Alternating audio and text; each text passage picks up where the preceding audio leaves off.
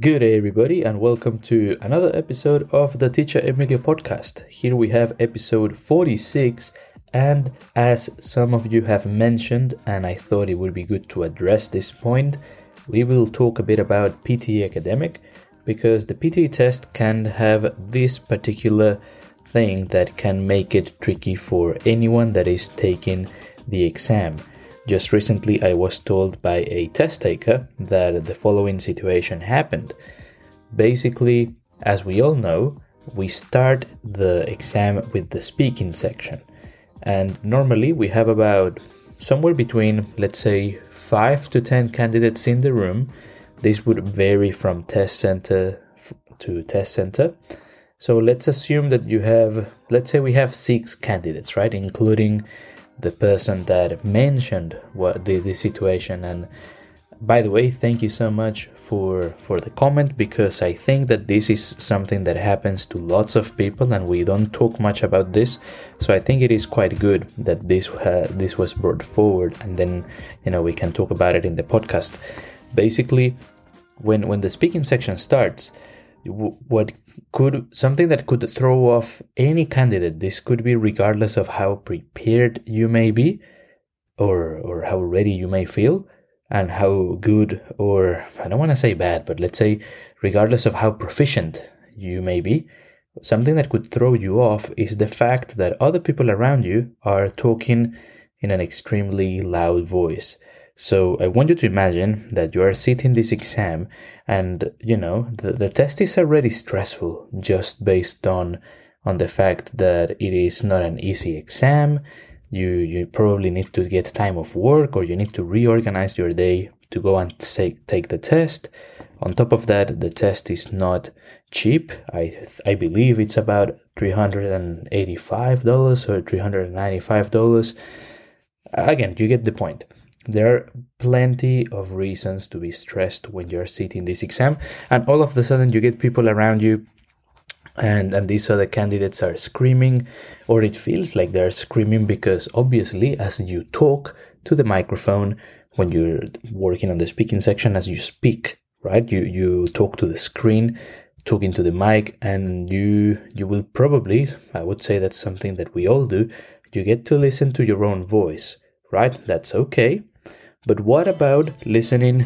What about listening to other people when you you are basically doing any section? This could be on the read aloud. This could be on the describe image. Just let's stop there for a second. Imagine you are describing a tough graph or a graph that may be challenging for you. And then on top of the fact that it is challenging, you you've got your voice, the the the graph the whole 40 seconds to record it. And then on top of that you can hear another voice like mumbling like on the side. That that is just extremely annoying right? And and a few things that there are a few things that i would say to that. That there may be a slight chance i'm not gonna completely discard this but there is a chance that such noise could affect your score.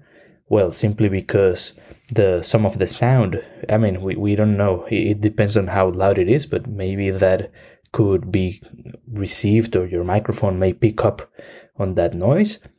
A good way to to minimize the chances of that from happening might be to get the headset's microphone as close to your mouth as possible.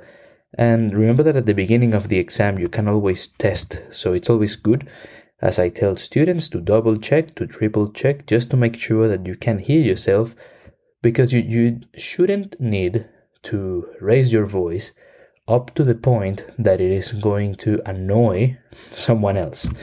What I mean by that is that just by raising your voice, let's say, or, or pushing yourself, raising your voice may not directly lead to any any let's say performance or any any better scores. At the end of the day as long as the computer understands and picks up what you're saying that's gonna that's gonna be sufficient. Whether you speak in a super loud voice or in your normal tone of voice isn't gonna make much of a difference.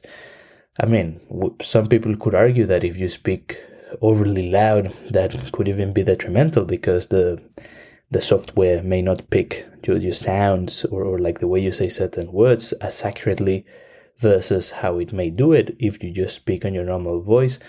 However, as we or as you may already know, there are so many, let's say, tricks, myths, and, and things going on on the internet about the PTE test, and everyone has got a different little trick or thing to do or say.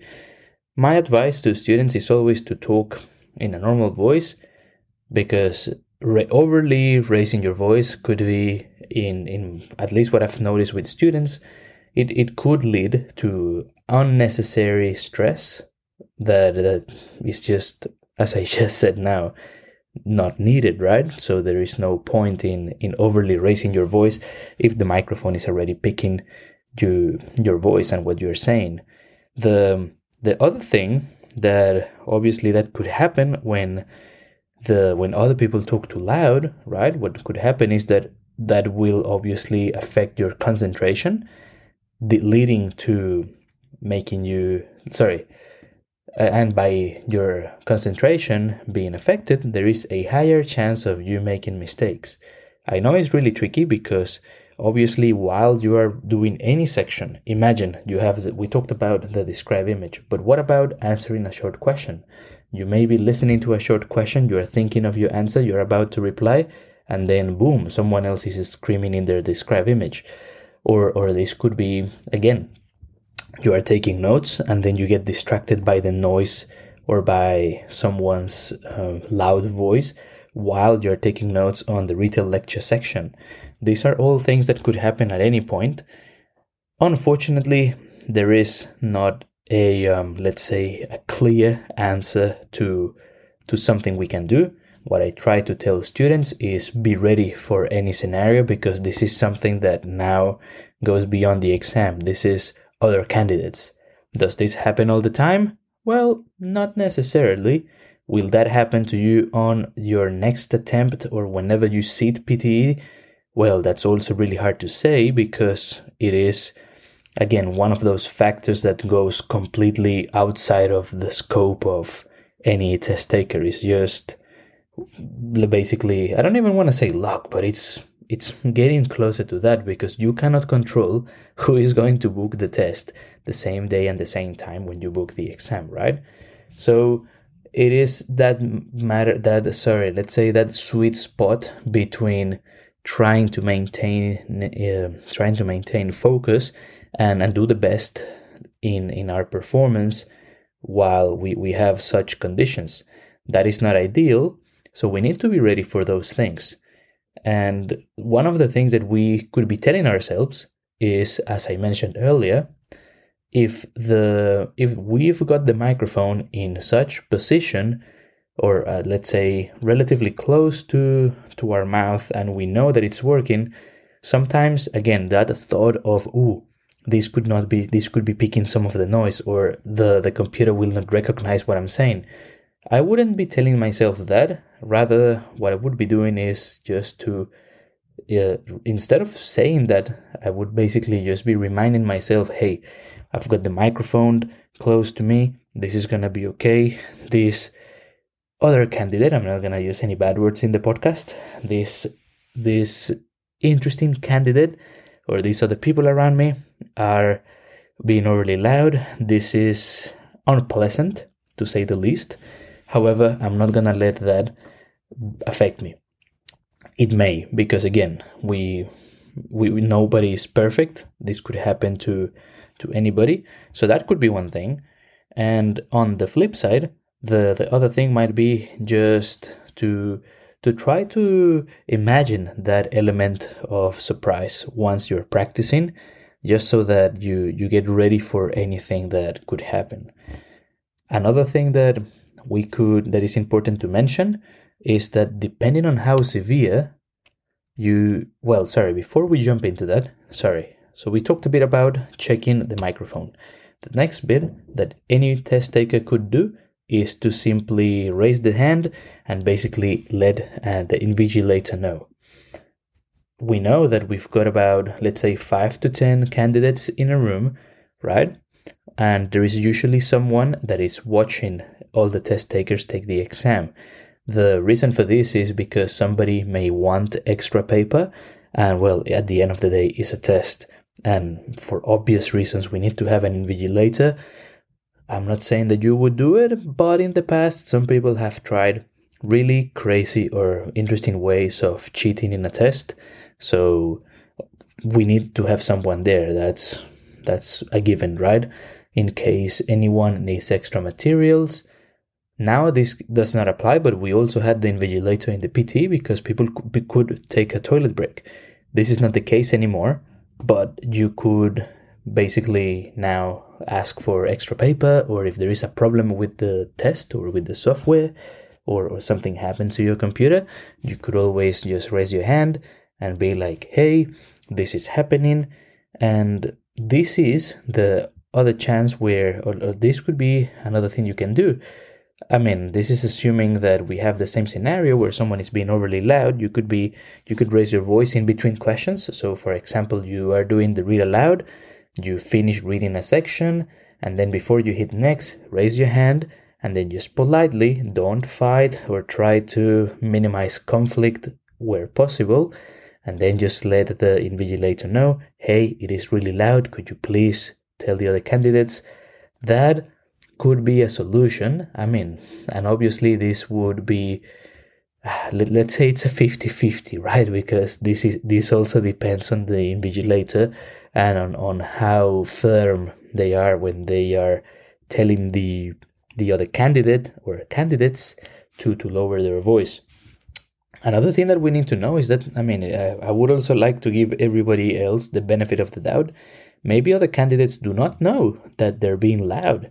That's something that happens to lots of people when they talk.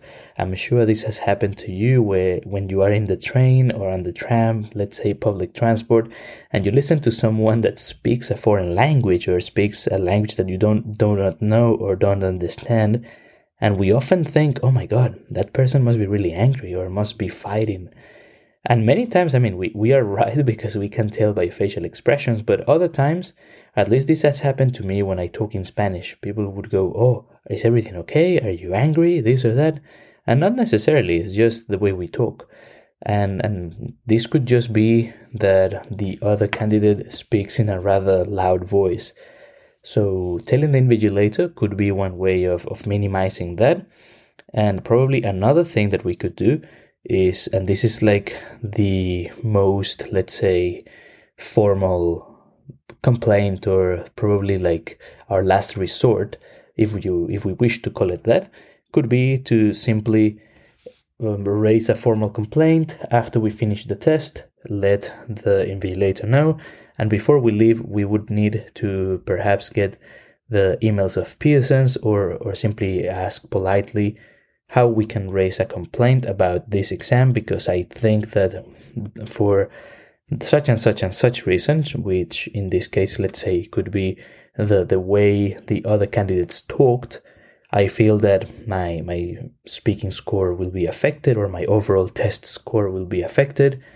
I lost concentration and, and you, you could, um, let's say, formally raise a complaint and there is a chance, it, it is quite slight, quite minimal to be honest with you, that it may help, but you don't lose anything trying. I normally, on most cases, I would tell candidates look, it is a shame that this happened, but you, you may be saving more time if you just, let's say, keep getting a bit of practice, or if you just take it as tough luck and get ready to take the test again because usually when you raise a complaint with Pearson, it may take, I mean, obviously, th- this is something that could take anywhere between one to three, four weeks. And if you are in a spot where you need to get the test, let's say, for example, within a month, it may not be worth of your time to, to raise a complaint to Pearson. And well, some of these things have changed, and you, you may be even asked to pay a fee. Your test score may not change. And I don't want to scare you, but I've I haven't had many, or I haven't heard, sorry, of many successful cases of candidates complaining when it comes to things outside of the software not properly working and getting that, let's say, positive result. One example that is not directly related to the example we have was when a test taker uh, that I know, well, this person basically was taking the PTE test, like, you know, normal Melbourne CBD in one building in the city, and there was another building next to it, relatively close, and the fire alarm went off in that building. And imagine you are doing the speaking section and you get this sound wee wee or or an alarm basically for a long period of time not only in your speaking section maybe in other sections as well and then you get people talking on a megaphone like emergency now evacuate now dun, dun, dun, dun, dun. so you've got as we said earlier all the stress of the exam plus you've got now someone or a voice or, or a loud sound from a building outside of the test center and uh, for this in this situation the, this person was basically raising a complaint to pearson saying oh i should do or i should be given the chance of doing the test again. I think i did not do well. These were not normal testing conditions and it is unfair this and that. And it was a very well written let's say, a very well written request, to which Pearson politely replied, It is unfortunate that that happened, however, that is not precisely something that went wrong with the test per se, and in that occasion, and this is a few years ago, that candidate could not get that appeal or that, let's say, request approved. Unfortunately, that person was right. That that alarm did affect him, and and then that person had to do the test again so again i think the message on this is that look sometimes there are going to be other elements that may affect us during the exam and we just need to be ready for them. Sometimes we we may not even be ready and it's a matter of understanding that or, or being aware that those you, you could be overly prepared you could be prepared you, you may not be even that prepared and that could happen to you. One example they gave in an early episode, and with this I will close up, was when I was taking this is not for PT, but once I was taking a test in Japanese. I want you to imagine like an IELTS or a PT test in Japanese. And I flew to Sydney to take that exam. I had organized everything. I double checked the time when the test was going to start, when it was going to finish. And then it turns out that when I arrived to the test center, something happened. Don't ask me what because I don't know. I got there an hour earlier. It turns out that my exam had to finish later for some reason, something problem that happened in the test center. And then when I realized or just before starting the test, I looked at the time when I was going to finish the the exam, I was almost having a heart attack because I realized that I had only 40 minutes to go from the test place to go to the airport so I could fly back to Melbourne. And you could imagine, I had all the stress of the exam, and then I was telling myself, or a part of me was thinking, oh my god, there is a chance I miss my flight. If I miss my flight, I'm gonna basically need, I'll need to get another taxi from the airport somewhere, or I need to stay in the hotel next to the airport. I don't even know if there is a hotel next to the airport. I have to call my boss and basically be like, hey, look, I can't go to work tomorrow. I lost my flight. And then I have all the extra expenses that are obvious there, like the flight um, to return to Melbourne, plus the, the, the accommodation expense, and the list goes on and on. So it's tricky. It's tricky, and always trying to remain calm and, and basically being careful with what we tell ourselves will be one of those things that may help us push through, stay, let's say, focused, and well, hopefully help us in in performing the best way possible under those circumstances. So yeah, look, quite tricky, and and again, big thank you to to Nestorin for pointing out this this interesting situation. If you would like to get a bit of practice before you head into the PTE test, just get in touch. More than happy to help. And, and again, as always, I hope that you enjoyed this episode as much as I did. I wish you all the best in your test preparation. Thank you for joining me on your commute, on your, I don't know, on your walk, cleaning your place. As always, I was part of your day. That was amazing. And I really enjoyed making this episode for you. I hope you liked it as much as I did. And again, good luck in your test preparation. Take care, and I'll see you on the next episode. Bye for now. Boom.